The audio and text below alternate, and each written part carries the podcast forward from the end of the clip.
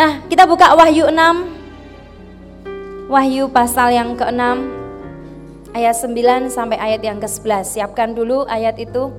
Saudaraku beberapa waktu lalu seminggu ini ketika saya berdoa untuk uh, kegerakan kita, saya berdoa untuk jiwa-jiwa, saya berdoa untuk teman-teman kita, untuk kalian gitu ya, berdoa untuk semuanya.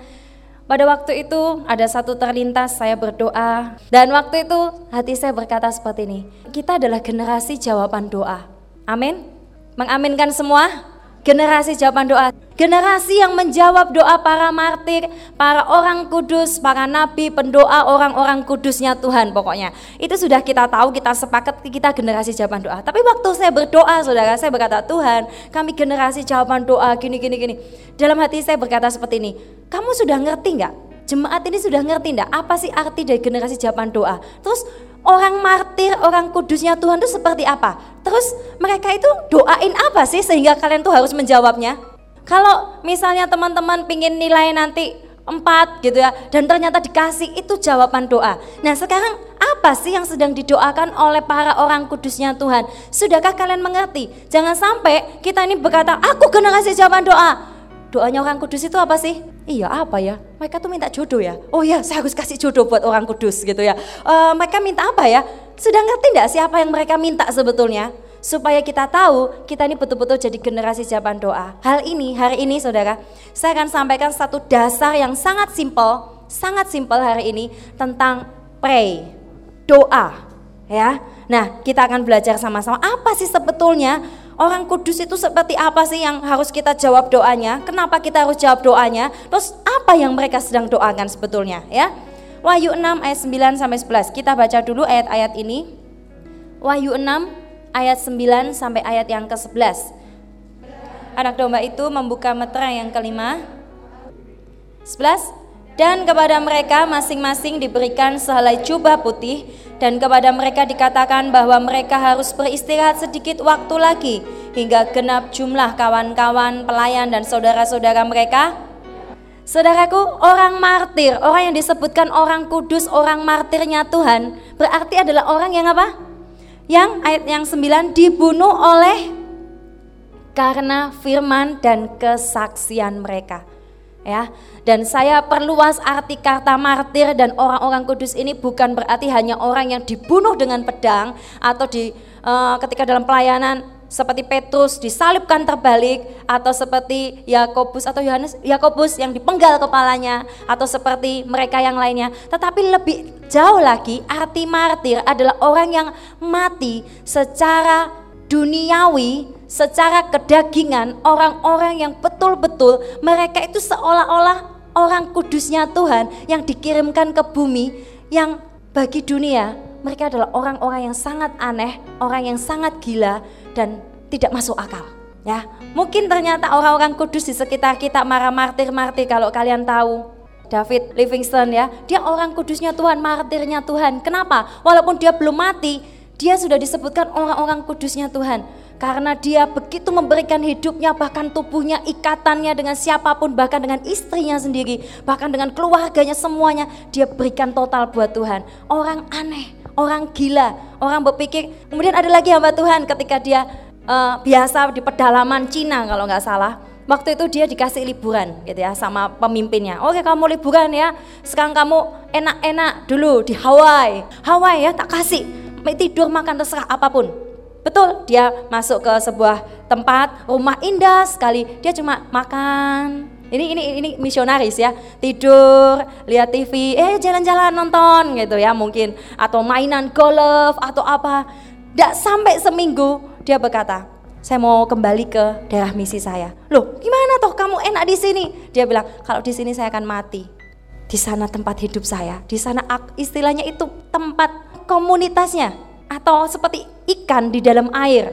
Dan ketika dikeluarkan dia seperti ikan di dalam daratan, sangat kelepek-kelepek gitu ya. Walaupun indah, walaupun mungkin ditawari banyak hal, dapat duit banyak, dia bilang enggak, enggak, ini bukan panggilan saya. Saya harus segera kembali. Ini orang-orang kudusnya Tuhan, orang-orang aneh di sekitar kita. Saya sering berpikir orang kudusnya Tuhan, para pahlawan Tuhan, itu pasti modelannya orang yang punya tampang.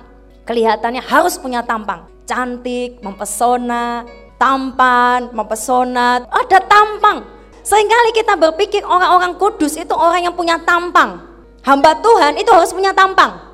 Tapi saya belajar saudara, ternyata orang-orang pilihan Tuhan, orang yang dipakai Tuhan justru mereka orang-orang yang sangat sederhana. Saya mungkin kalah dengan mereka. Mereka tidur di mobil, mereka tidur tanpa bantal yang enak seperti kalian. Mereka bahkan ada yang tidak menikah selamanya. Orang bilang kamu gila, kamu cantik tapi tidak mau menikah, gitu ya. Ada, ada kemudian mereka bajunya biasa, mereka punya kekayaan, mereka jual bajunya. Mungkin di sini nggak ada pakai baju jelek, itu baju biasa. Ini baju saya sudah pakai baju yang terbaik.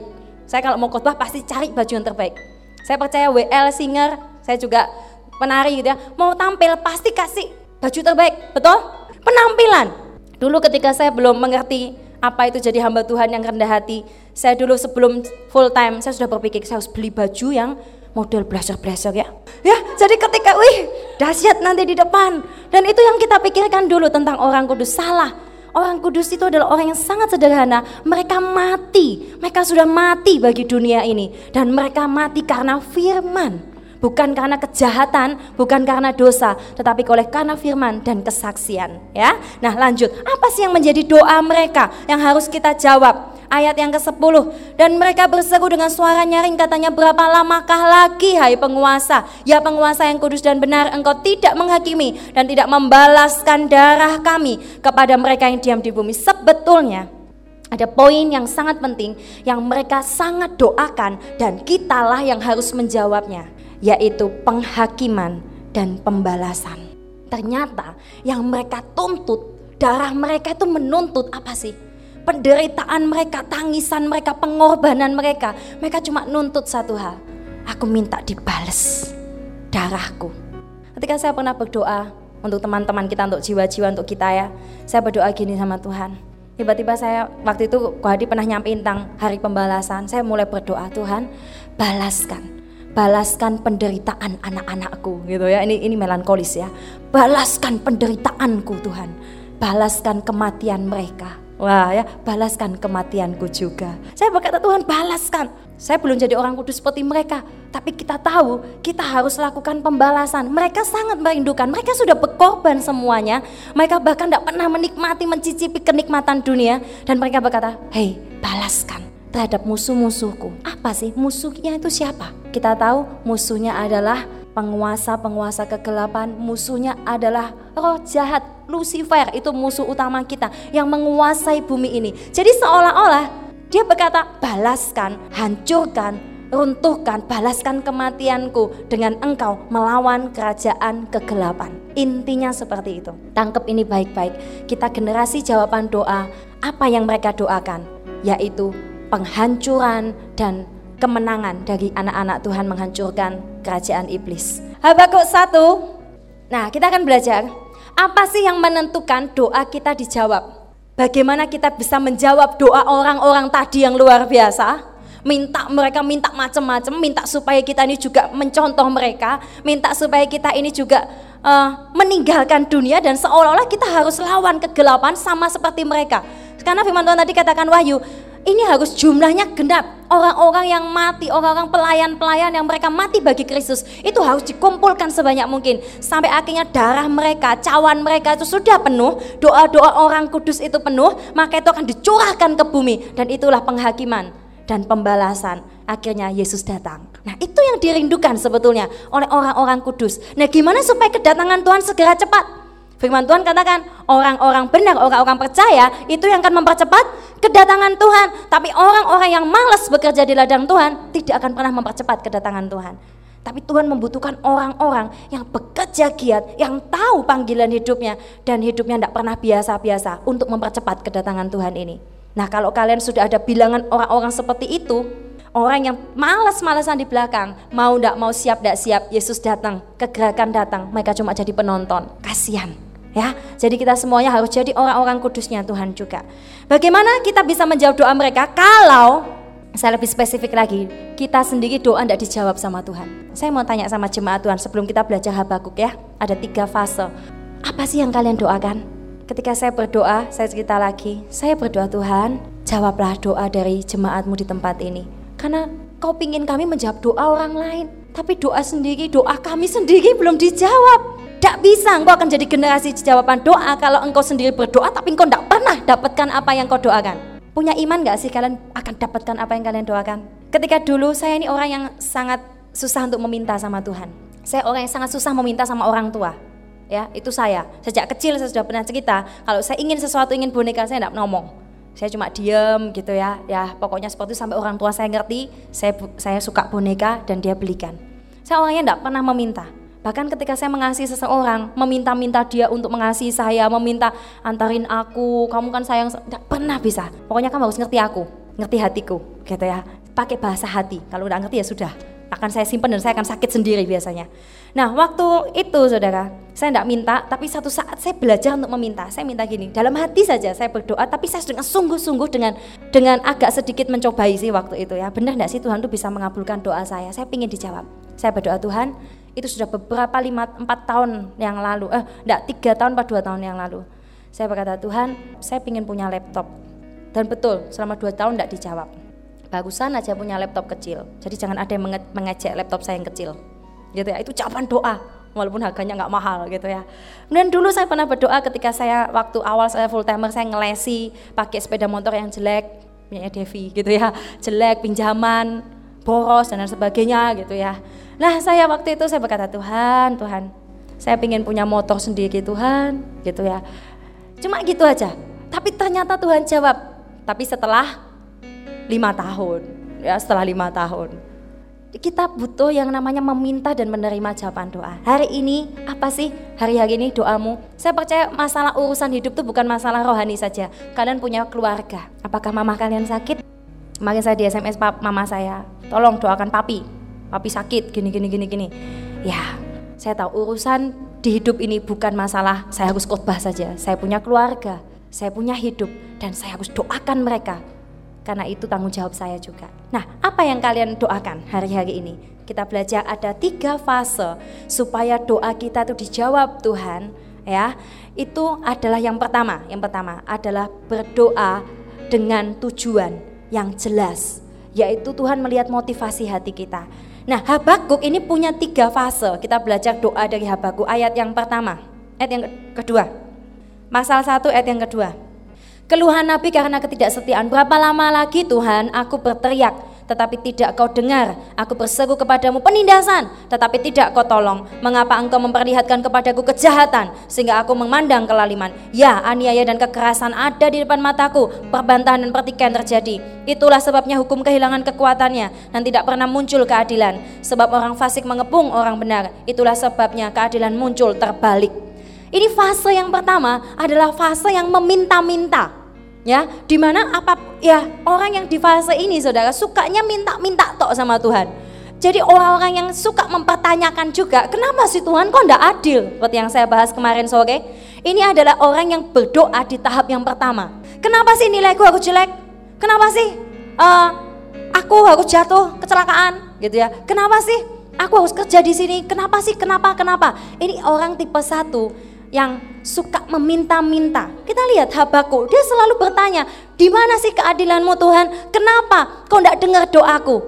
Dia menuntut, meminta sesuatu sama Tuhan. Apakah Tuhan tidak mendengar doanya? Dengar tidak kira-kira doa yang seperti ini? Tuhan mendengar doa seperti ini. Dan kadang Tuhan mengabulkan di fase ini. Tetapi sangat berbahaya kalau Tuhan mengabulkan di fase ini, kemungkinan itu jawaban bisa dari Tuhan, kemungkinan karena memang kita memaksa Tuhan untuk memberikannya sama kita. Ya. Kemudian fase yang kedua, pada waktu ini gimana sih keadaan Habakuk? Kalau kalian belum tahu sejarahnya, pada waktu itu bangsa Israel akan dinubuatkan dan memang akan segera terjadi bangsa Kasdim itu akan mengepung bangsa Israel gitu ya dan sedang terjadi seperti itu dan makanya Habakuk ini Tuhan jangan sampai ya, harus terjadi keadilan. Tidak boleh bangsa Israel ditindas oleh bangsa kafir gitu ya. Tetapi itu yang terjadi. Akhirnya Habakuk 2 ayat 1 ini fase dia mulai memahami sesuatu ya Coba lihat pasal yang kedua, ayat yang ke-12 itu juga atasnya perikopnya di manakah keadilan Tuhan, ya kan? Jadi itu yang terjadi. Mempertanyakan terus keadilan Tuhan. Ini fase pertama, minta-minta terus. Ayat yang pertama, dua ayat yang pertama. Aku mau berdiri di tempat pengintaianku dan berdiri tegak di menara. Aku mau meninjau dan menantikan apa yang difirmankannya kepadaku dan apa yang akan dijawabnya atas pengaduanku. Nah, yang kedua adalah fase meminta dan fase mendengar. Kalau yang pertama tadi belum ya, belum waktunya gitu, hanya untuk pemuasan diri. Fokusnya yang pertama tadi adalah diri sendiri. Yang kedua fokusnya adalah jawaban doa. Jadi setelah dia meminta, dia mendengar. Aku mau lihat itu ya. Aku mau tahu apa sih yang dijawab Tuhan sama aku. Mendengar. Saudara ada cerita, ada ada sebuah ilustrasi atau cerita, ada seorang ibu, anaknya ini sakit, sakit parah, ya sudah sakit parah. Dia sangat gugup sekali, lalu dia telepon dokter. Halo dokter, dokter ya, uh, tolong dok segera ke sini ya dok. Anak saya ini sakit mau mati dok. Tolong ya dok. Tolong gitu sampai nangis nangis gitu ya. Ya ya cepat ya dok. Ditutup. Dokternya oh iya ya bu. Iya ya bu. Kan dokter juga bingung juga gitu ya. Ditutup. Setelah itu dia mulai ringkas ringkas belakang tadi itu ibu siapa ya? Kok tidak tahu ya? Nah akhirnya sih ibunya dat telepon lagi. Dia tunggu kan siapa? Gitu ya. Di telepon dok cepetan kok tidak datang datang sih dok? Ya, ibu ibu nama ibu siapa? Oh saya ibu Adel gitu ya. Memang namanya Ibu Adelia namanya di, di cerita itu ya. Adel siapa gitu, anggaplah Ibu Adel ya. Adel, oh iya iya baiklah baiklah. Uh, ya sudah, ya sudah Bu ya gini. Uh, ibunya bilang, ya sudah Pak, eh, dokter cepat ya cepat cepat. Pokoknya dia pengen cepat cepat. Akhirnya ditutup lagi. Oh iya Ibu Adel, Ibu Adel dicatat nomornya tadi. Ibu Adel nomor ini ini ini ini. Lalu dia tanya, bingung lagi dokternya. Uh, saya harus, dia sudah sampai di mobil. Saya mau nyetir ke mana ini ya? Bingung juga. Loh, ini alamatnya mana ya? gitu ya dia telepon lagi bu bu tolong bu ya alamatnya di mana bu? Gitu ya. Dia telepon dengan kalem gitu ya. Si ibunya nangis nangis dok sudah terlambat anak saya sudah meninggal. Karena setengah jam mereka telepon teleponan saling menelpon tidak tahu alamatnya kan. Dia telepon biasanya kalau orang ditelepon kan tidak bisa ya. Satunya juga nelpon. Pernah seperti itu dengan teman kalian saling berbentrokan sinyal ya. Akhirnya nggak nyampe setengah jam di mobil gitu ya dokternya halo halo. Nggak bisa bisa. Aduh gimana ini ya? Nggak bisa. Sampai akhirnya anaknya meninggal setelah setengah jam. Nah itu orang yang terlalu tergesa-gesa nggak mau mendengar. Seringkali kita juga minta minta minta minta tapi kita lupa untuk mendengar. Coba mendengarkan apa yang Tuhan mau dalam hidup kita. Mendengar kalau kita punya masalah dengan keluarga. Apa sih yang Tuhan mau untuk keluarga kita dengarkan firman Tuhan bilang jangan takut berdoalah supaya keluargamu diselamatkan. Itu mendengar ya. Nah, pada waktu itu Habakuk 2 diceritakan Tuhan yang pertama dia seolah-olah Tuhan itu berkata apa pasal yang pertama, aku akan menghukum eh aku akan menghukum bangsa Israel dengan bangsa Kasdim. Tapi pasal yang kedua, Tuhan menghiburkan hati dari Habakuk.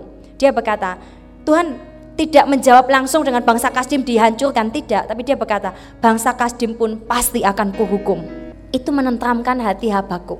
Sehingga dia berkata, oh ternyata Tuhan itu adil. Itu yang dipelajari. Yang ketiga, Habakuk tiga. Hanya, hanya ada tiga pasal dan tiga fase.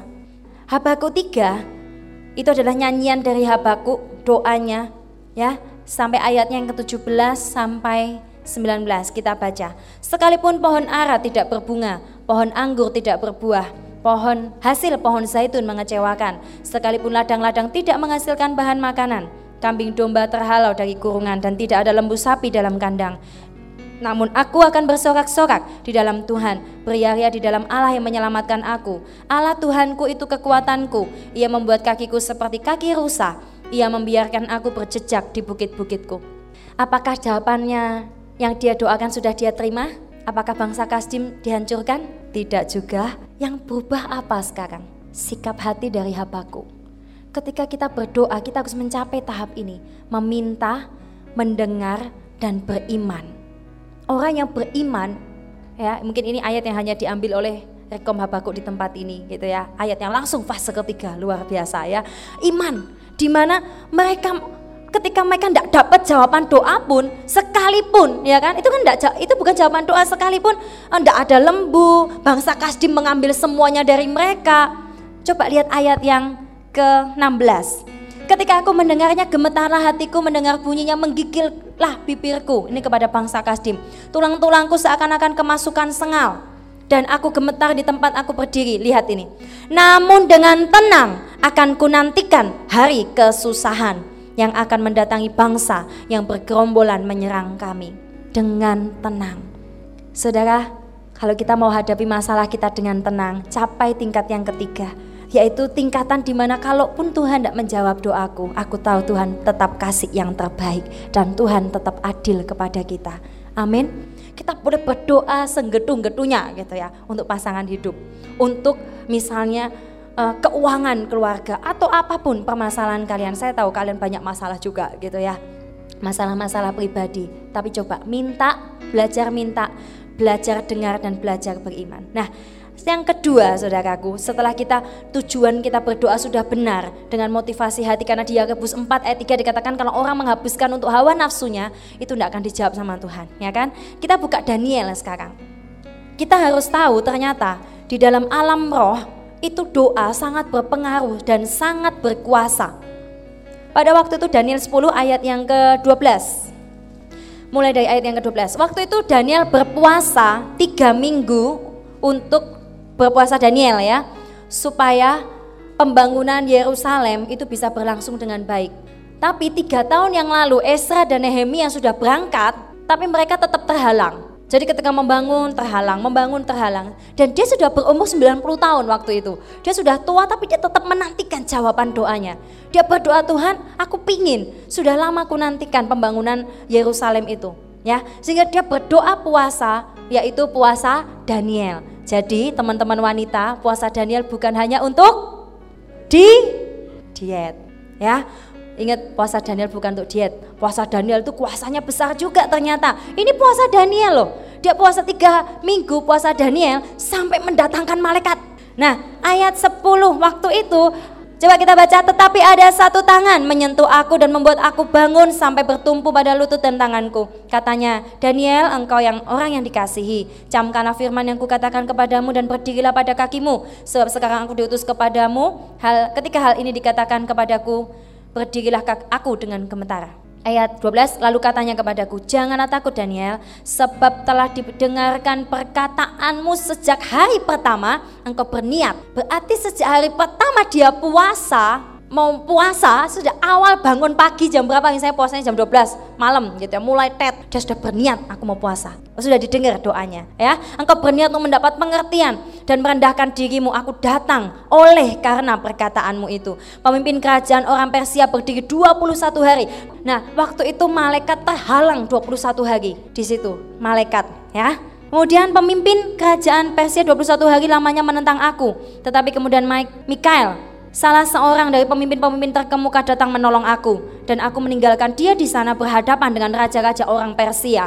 Lalu aku datang untuk membuat engkau mengerti apa yang akan terjadi pada bangsamu pada hari-hari terakhir. Sebab penglihatan ini juga mengenai hari itu. Coba lihat ayat yang ke-20.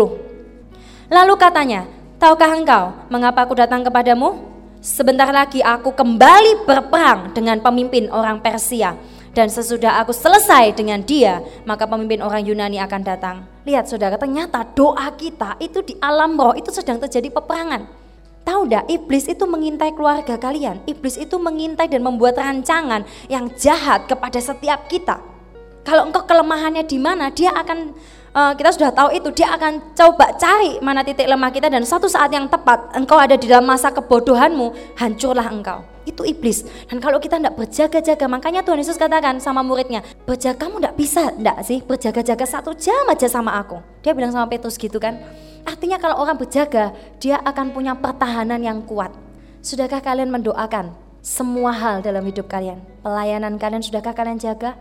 Mama papa kalian, adik kakak kalian, teteh, nenek, kakek gitu ya semuanya dijaga semuanya. Perekonomian keluarga kalian semuanya suami kalian, istri kalian gitu ya, yang punya istri, yang punya suami, kita harus menjaga semuanya itu ya. Itu yang kedua, kita belajar doa merebut, pakai kuasa.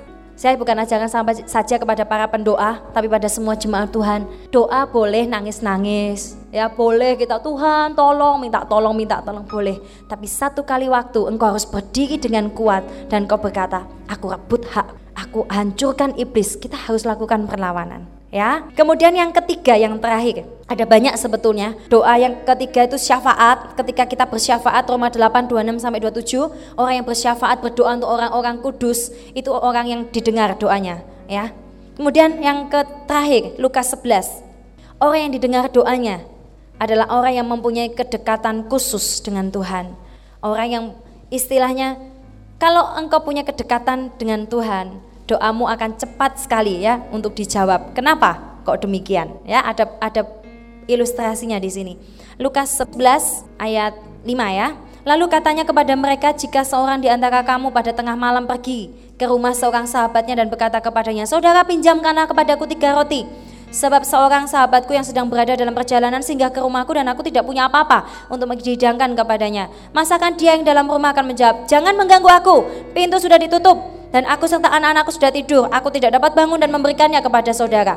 Aku berkata kepadamu, sekalipun ia tidak mau bangun dan memberikan kepadanya karena kepadanya karena orang itu adalah sahabatnya, namun karena sikap yang tidak tahu malu itu, ia akan bangun juga dan memberikan kepadanya apa yang diperlukannya. Saudara tidak tahu malu itu. Orang yang punya kedekatan, dia akan jadi orang yang tidak tahu malu. Betul? Tapi dalam arti positif ya, bukan berarti kurang ajar. Orang yang punya kedekatan dengan Tuhan, mau tidak mau Tuhan itu pasti, Tuhan dengar. Tapi menjawabnya, orang ini tidak tahu malu, artinya bukan kurang ajar, tetapi dia sahabatku, mau tidak mau ya, wes tak kasih. Gitu ya, aku kan aku sayang sama dia. Orang yang punya kedekatan dengan Tuhan, itu orang yang punya level kuasa yang lebih untuk menghadirkan jawaban doa itu ya. Nah, mari kita tutup Alkitab kita. Saya bacakan saja ayatnya di Matius 7. Kita renungkan firman Tuhan ya. Matius 7 ayat 7, ayat yang sangat terkenal hal pengabulan doa. Mintalah maka akan diberikan kepadamu. Kemudian carilah maka kamu akan mendapat. Ini sebuah tingkatan Saudara ternyata. Minta. Awalnya harus selalu minta. Gimana engkau dapat jawaban doa kalau engkau tidak pernah minta? Ya, cari Nah, kalau cari ini adalah satu tindakan. Kalau kita minta pekerjaan, tapi kita di rumah terus males-malesan, terus tidak akan pernah dapat pekerjaan. Ya, kalau engkau ingin serius sama Tuhan, uh, jadi pelayan Tuhan yang luar biasa, jadi pengkhotbah yang terkenal, pingin doa, minta, Tuhan aku pengen jadi pengkhotbah. Oke, sudah minta, cari, cari itu artinya engkau harus bertindak. Ya, kemudian yang terakhir ketok. Ketok itu artinya ketok pintu. Yang diketok pasti pintu ya. Pintu. Pintu apa yang diketok? Jangan sampai pintu iblis yang kau ketok. Pintu kerajaan iblis. Ketoklah pintu kerajaan Allah. Matius 6 ayat 33 dikatakan carilah kerajaan Allah dan segala kebenarannya. Artinya ketika engkau mengetok kebenaran itu kerajaan Allah, ini tingkatan yang tertinggi juga. Engkau akan mendapatkan semuanya. Ya, mari kita tutup Alkitab kita. Hari ini simple aja yaitu tentang doa. Mungkin sudah banyak yang tahu. Tapi sekali lagi, kita tidak akan pernah bisa jadi generasi jawaban doa yang bisa berbuat banyak hal bagi Tuhan. Tapi kalau engkau tidak bisa berdoa kepada Tuhan, hari ini mari kita fokuskan kepada pribadi kita masing-masing. Apa yang menjadi kerinduanmu? Apa yang menjadi doamu selama ini? Adakah kerinduan-kerinduan dalam hatimu? Mari belajar seperti Habakuk. Mungkin kau meminta, engkau merindukan sesuatu, boleh apa pun boleh engkau rindukan. Tetapi yang kedua, dengar apa kata Tuhan. Mungkin Tuhan berikan engkau pengertian seperti kepada Habakuk. Dia berkata, hak Kasdim, bangsa Kasdim juga akan mendapat penghukuman. Dan aku tetap adil. Tuhan berikan pengertian, ternyata Tuhan itu baik buat kita. Sudahkah engkau mendengar, menanti dengan sabar jawaban doa kita? Yang ketiga, adalah tahapan yang paling tertinggi. Engkau meminta, engkau mendengar, dan engkau beriman bahwa apa yang Tuhan berikan, apa pun yang Tuhan lakukan dalam hidupmu, itu baik adanya.